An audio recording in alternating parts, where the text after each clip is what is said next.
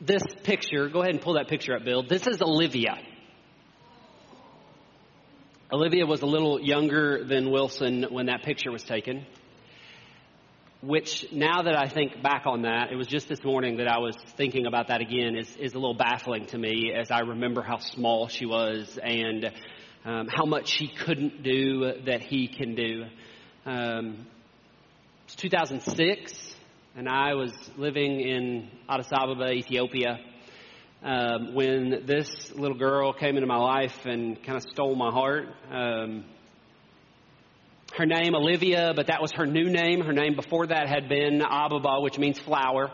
Uh, and she was in the midst of walking through some significant change in these days that I was able to be around her. Um, her dad, who was coming to adopt her, uh, had been connected with me through a mutual friend, so he was staying in my house, which meant that they were both there uh, on and off some, and we had this chance to be around her and be around him. And back then, as I was living in Africa, I did some writing online once in a while, and I had written a blog post that I have rediscovered. Um, and this is what it says in that post. It says, Every day I tell him and her that it's completely okay for him to leave her with me. He already has five kids. Does he really need another one? She is beautiful. One day I will have a couple. I want to have some kids and adopt some kids. I want to give a home to those who don't have that privilege. Six months before that, I'd written a different post online. It was my 30th birthday, and I wrote that I had made a promise to a friend that if I hadn't gotten married by the time I was 30, I was going to adopt a child. Um, and I was writing about that reality. This this desire to be a dad had been a part of my life for longer than I can remember. But it was in meeting Olivia that I have one of my first memories of recognizing that um, adoption, whether I was ever married or not, whether I ever had biological children or not, um, wouldn't simply be a, a, plan B for me, something that I would pursue or do if everything didn't fall into plan, uh, but that it was going to be a plan A for my life and my journey. That at some point in time, I was going to invite Africa into my home to live. I was going to invite children who had no other family into our my home um, to live. Um, another significant memory that I have, it was probably six and a half years after Olivia was in my house in Africa. Uh, at this point, I was living in northwest Missouri in a tiny little town called Albany. And I remember quite clearly um, a Saturday morning, uh, late September, sitting on uh, the couch that was in my living room having a conversation about my future and about marriage and about family and about ministry. At that point, Callie and I had only been dating for a few months, but it was in that conversation that we shared this desire that we both had to at some point in time have two biological children and two adopted children become a part of our family. And for me, it was clarity uh, that this was the woman that I was going to spend the rest of my life with. I don't know why it took me nearly a decade to figure that out, but this is kind of one of those final moments where it was like, yep. So a few days later, bought a ring, and Cal and I decided we were going to get married, and a few months later, we did. And as many of you know, we're now six and a half years past that conversation, and we are following through with this desire that has been a part of our life and a part of my dreams and our hopes for years and years and years, moving forward with this calling on our life to adopt. And the reality is, it is much harder than we ever imagined it would be. It's going to take much longer than we ever fathomed possible in order to welcome children into our home, but at some point in time, we will have some new little ones come and join us who will be as much a part of our family, even though they have come from Burundi, as much a part of our family as Emery and Wilson are. They will come and be more of our children.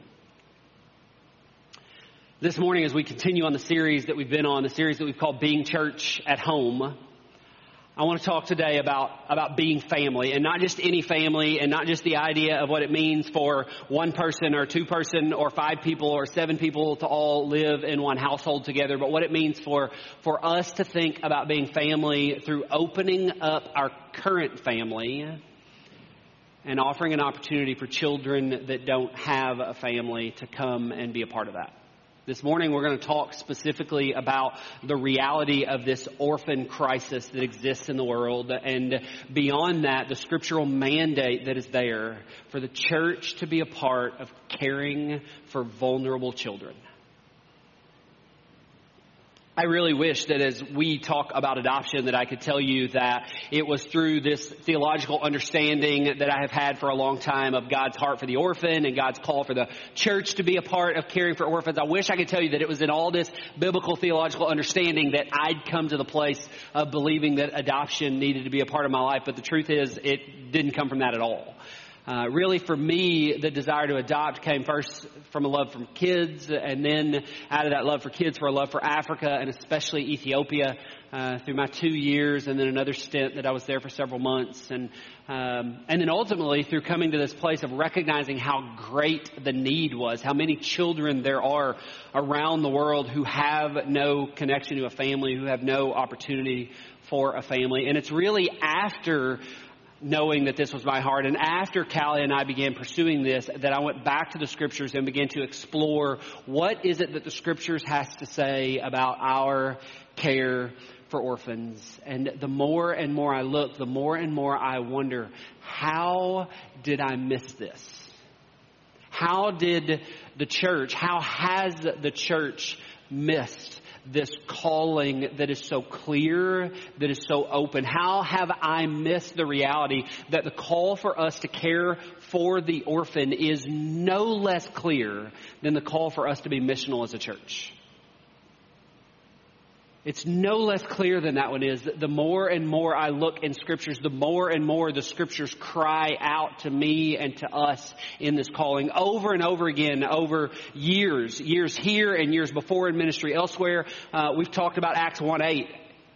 You know it. It says, but you will receive power when the Holy Spirit comes upon you and you'll be my witnesses, telling people about me everywhere in Jerusalem, throughout Judea, in Samaria, and to the ends of the earth. We know Matthew chapter 28 verse 19. We've talked about it over and over again. Therefore go and make disciples of all nations, baptizing them in the name of the Father, the Son, and the Holy Spirit. We know and we talk about frequently this mandate that exists upon the church and upon Valley for us to be missional.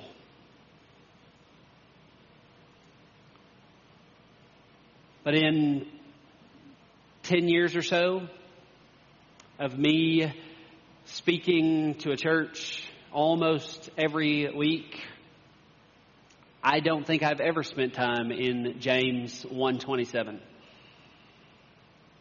One of the passages we read earlier that says, pure and genuine religion in the sight of God the Father means caring for the orphans and widows in their distress and refusing to let the world corrupt you.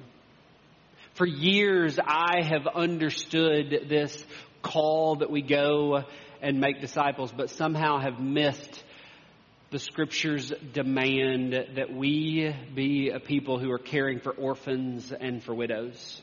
The Old Testament actually expands more so this call to vulnerable people. Deuteronomy 24, which we read, which we read talks about foreigners and orphans and widows. And elsewhere we see mention of refugees and immigrants and foreigners and travelers among us. The Old Testament has made it clear that, that as the people of God, we are called to care for vulnerable people. And the more and more I'm in the scriptures, the more and more I come to understand that the call to make disciples must include consistent and ever expanding care for what Jesus called the least of these a book that I've been reading, preparing for this one, and, and, and thinking about our pursuit towards adoption. It's called Orphanology by Tony Merida, and it says, The proclamation of good news and the practice of good deeds go together.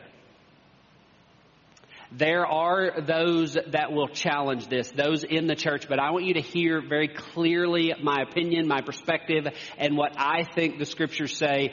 There is no biblical way to separate these two things. No matter how hard we try, it, it's not possible scripturally to separate the call to spread the good news and to do the good deeds that the scriptures have called us to do. So today, we're going to focus on this call towards the orphan. Because I think that God has always had a special place in God's heart for the children that are considered among the least of these. There's a tendency among us to think about adoption simply as a family issue. And it is a family issue. There are families, multitudes of them, and obviously, as I've told you, we're a part of them, but who have decided to adopt for a multitude of reasons. Some adopt because of a, an unmet desire to parent for a multitude of reasons why children have not come into their family, so they've pursued that desire through adoption. Some pursue adoption out of a desire to offer a home to homeless children.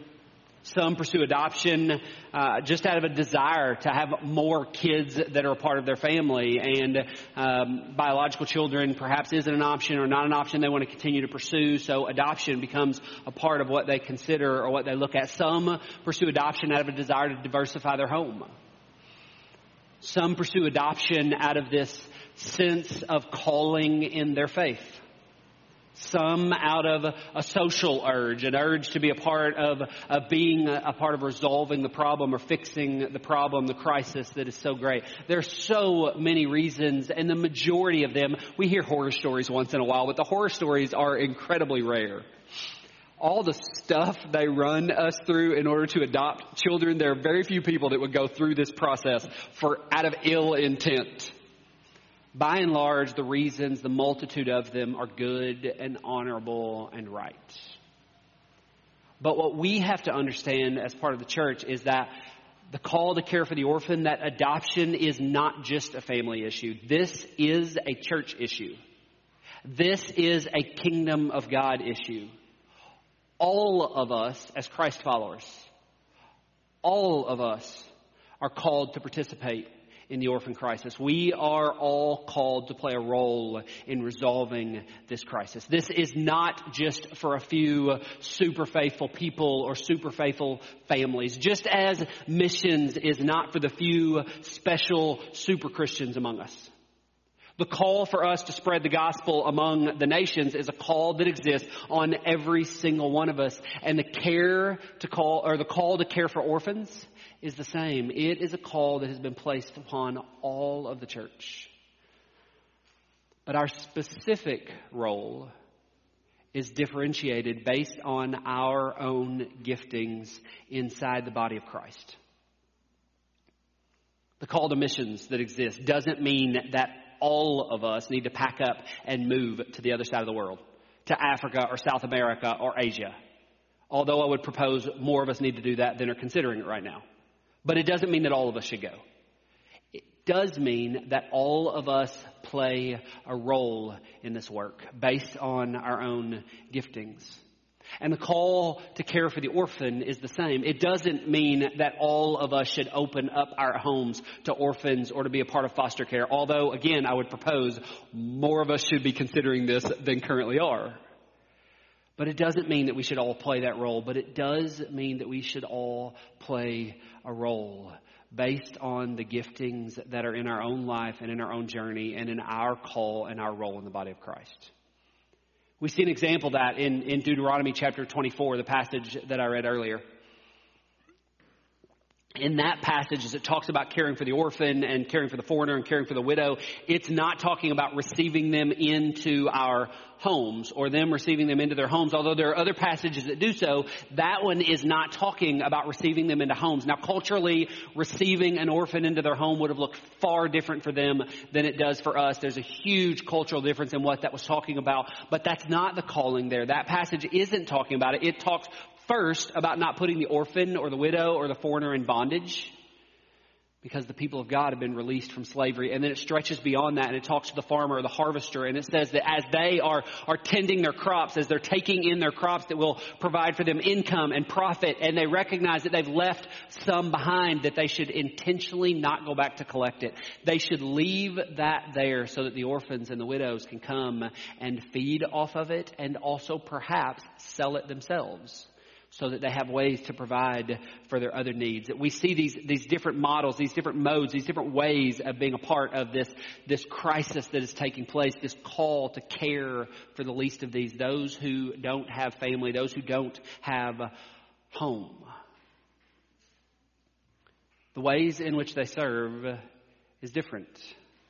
But the call to participate isn't optional. So this morning, I want us to talk about just a few ways that we could think about in our own families, our own homes, in our own individual lives, in the life of our church, that we could be a part of caring for orphans as the scriptures have called us to do. And an easy, an obvious one is the idea that you and I could open up our homes and our families to welcome those who don't have a family. I believe wholeheartedly that more of us, more of us in Valley and more of the church as a whole could and should consider the possibility of welcoming in children without a home into our own homes.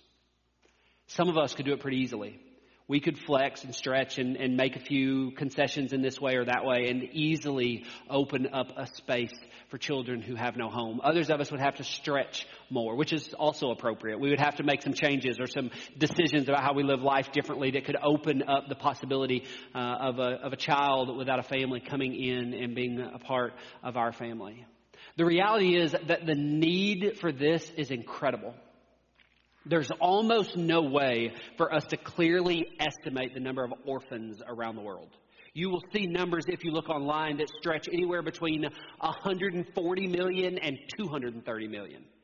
And I suspect you'll find some that, that, stretch the numbers even farther in each direction. And that's partially because it's really hard for us to understand and come to a unified decision on what it means to be an orphan. The way that UNICEF defines an orphan is this way they say that a child under 18 years of age who has lost one or both parents to any cause of death. And based on that definition, they would estimate that there are nearly 140 million orphans globally in the year 2015.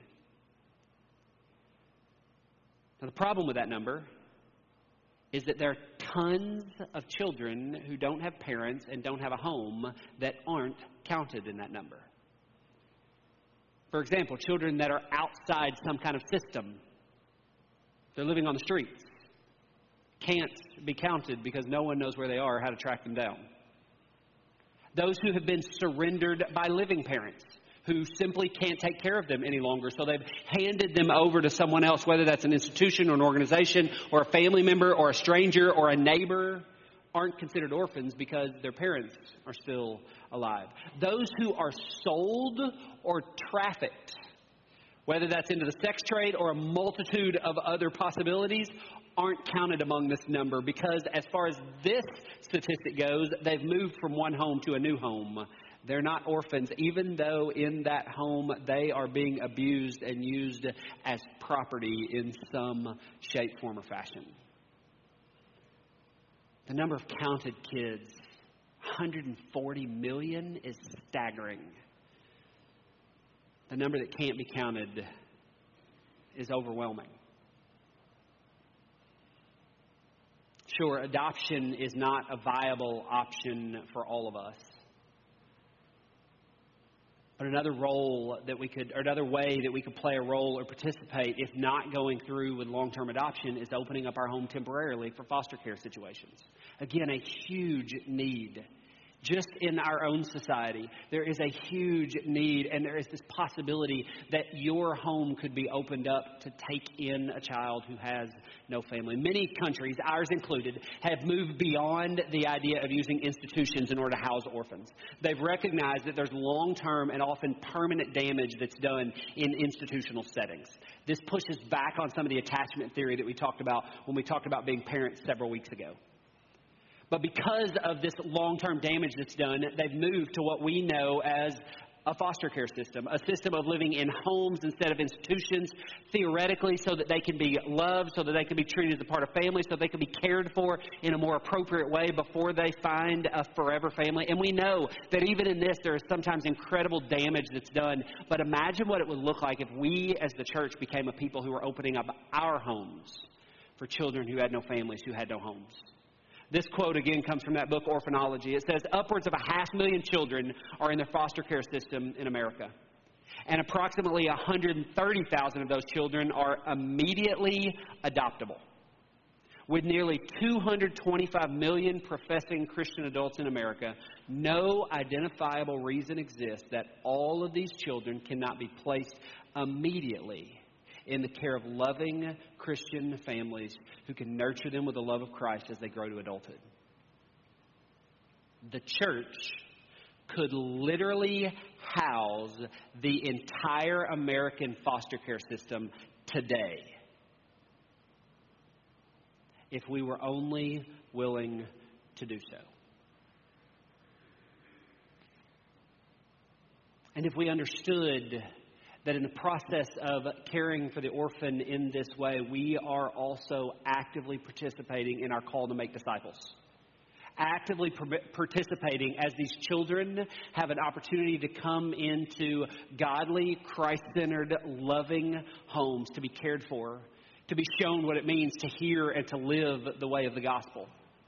Imagine the influence that we could have on children in the system, on the families that they'll one day be a part of, on our entire culture. If you and I were willing to open up our homes so that these kids could spend time in a loving, Christ centered home and could go back out now as followers of Jesus into whatever it is that they're walking into next, this huge possibility for us exists if we're willing to take on the sacrifice of doing so. And yet, because some of you are thinking, there is no way that I want more kids. There is no way I am allowing more kids to come into our homes. I'm looking at some of you and saying, please don't let more kids come in your home. Sorry, I thought that was funnier than you did. I'm, I'm really thinking about the Elkins who already have 42 kids. But lots of room for more, right? Jackson will be gone soon. You can just fill up his room. The truth is, there's a multitude of ways that we as a church could participate in this crisis, in this reality that doesn't require us taking an orphan into our own home. One of those is that we as a church could decide that we want to be a provider of resources. Callie and I, in our journey, as we're explore, as we have gotten further and further into this, are learning more and more about the overwhelming amount of needs that we have in pursuing this calling. There are financial needs. There are going to be needs for different kinds of supplies that we'll have to have for new children that come into our home. There are transportation needs. We literally cannot fit more children in our cars right now. There are medical needs that more than likely will be necessary. There are social needs as the opportunity exists to connect with people in places who could be places of care and places of help and places of welcome, especially for families that are welcoming in new children that don't have family around. There's this multitude of resources that we're understanding, that we're grasping. There was a study that was published by a group called Adoptive Families in the year 2013 that estimates that adoptions cost roughly four times more than birthing your own children. Our organization is telling us that our pursuit will cost over $40,000 for us to get there. And let me be honest with you, I don't have any idea where we're going to get all that money. I, I don't know where it's going to come from. But I remember when we were talking about having children, and we were talking to other people who were talking about having children, and the consensus among everyone was you can't wait until you have everything figured out financially before you can have children, or you'll never have them. We believe that we can't do that with adoption either. It is a clear calling of the scriptures. And in other areas of our lives, we know that we have to take risks, often financial risks, in order to be faithful to following after the call that Jesus has placed on our life. And as far as we're concerned, we don't see this as any different. We have to walk forward and trust in faith that God will continue to provide those needs. But there are churches, numerous churches that are out there that are looking for ways that they can be providers of necessary resources that families need as they pursue adoptions. Churches that have set aside money for grants and for loans in order to make sure that families can be a part of participating in this and money never gets in their way. Churches that provide for physical needs, clothing, baby supplies, vehicles, a multitude of needs that these families interact with that churches find ways to provide for. There are churches in communities that are known for being these hubs and centers for adoptions, even though no families in their churches are adopting any children. They're known for being providers to those who are adopting rather than being the people who are actually adopting. This is a valuable and vital way in which we could play a part in helping meet the need and fulfill the calling that Christ has placed upon all of the church. Another easy way for us is to support organizations that are actively involved in orphan work. We already expand the reach of our ministry through our partners, through Impact One and the work that they do with education, which has so much overlap with orphan care, but the work that they do with education in Zambia. Already, participating in what's happening with Grace Life at Towson and on other campuses, with InterVarsity at Goucher, with the Assistance Center of Towson churches and homeless and poverty needs that exist in our immediate area. There are these multitude of organizations that we've plugged in with, believing that helps us answer the call Christ has placed upon Valley that we can't meet on our own. So we use partners in order to do that work. We could do the same thing with the orphan crisis, committing time and finances and other resources to those that are taking care of orphan and adoption and foster care. Supporting an orphanage in a country where things like inter-country adoption or adoption in general aren't an option. You know, our desire to adopt from Africa, my heart, Ethiopia. Ethiopia no longer does inter-country adoptions. Most of the countries in Africa don't any longer. There were few that we could consider as we believe that this was a part of the call in our life. And some of those, the demands are so huge. One country, we had to go live there for a year before we could be considered eligible. That would be a little hard on you, yeah? We didn't think we were ready for that either. But there are ways in which we could help be providers, partners. We could partner with local organizations who work in this crisis by offering our facility so that they could use it as a space for educating, for training, for recruiting. So many ways that we could find to be a part of this clear biblical calling to care for the orphan among us. But the biggest piece that we have to grasp as a church is coming to the place of understanding that God has a heart for the orphan. And our call to be the church is to join our hearts with the heart of God in recognizing that we have been called to be a place and a people who care for the orphan among us. James 127 should echo as loudly in our hearts and our minds as Acts 1:8 does and Matthew 29, 28:19 does.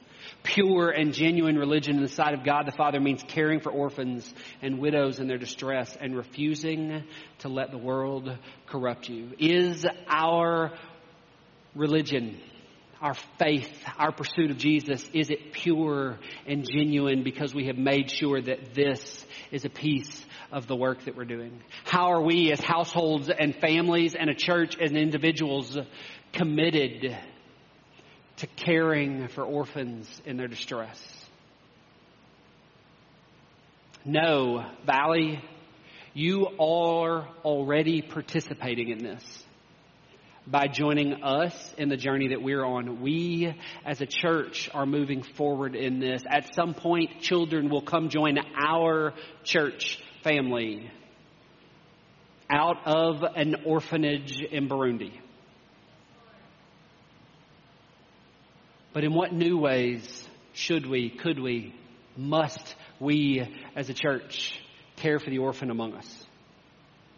What will the legacy of our religion, the word that James uses, our faith, our pursuit of Jesus, what will the legacy of our faith be when it comes to us caring for the orphan among us? The decision is completely up to us, but the call is clear. Pray with me, would you? Jesus, we pray for orphans that surround us. In our community, in our country, in our world. God, I pray this morning for families who are in pursuit of adoption. Think of Angela's sister. Think of Pat's kids. Of others who have decided that this will be a part of their life journey. God, we pray that you uh, would bless them with faithfulness and patience, with perseverance as the road ahead is hard, but the call to follow you is clear. God, I pray for our church and our family that we would be willing to open our hearts and our homes and our families in ways we've never imagined because you have called us to be a people who care for the least of these the orphan, the widow, the immigrant, the refugee, the traveler. God, may we be known as a church who does this well. In Jesus' name we pray. Amen.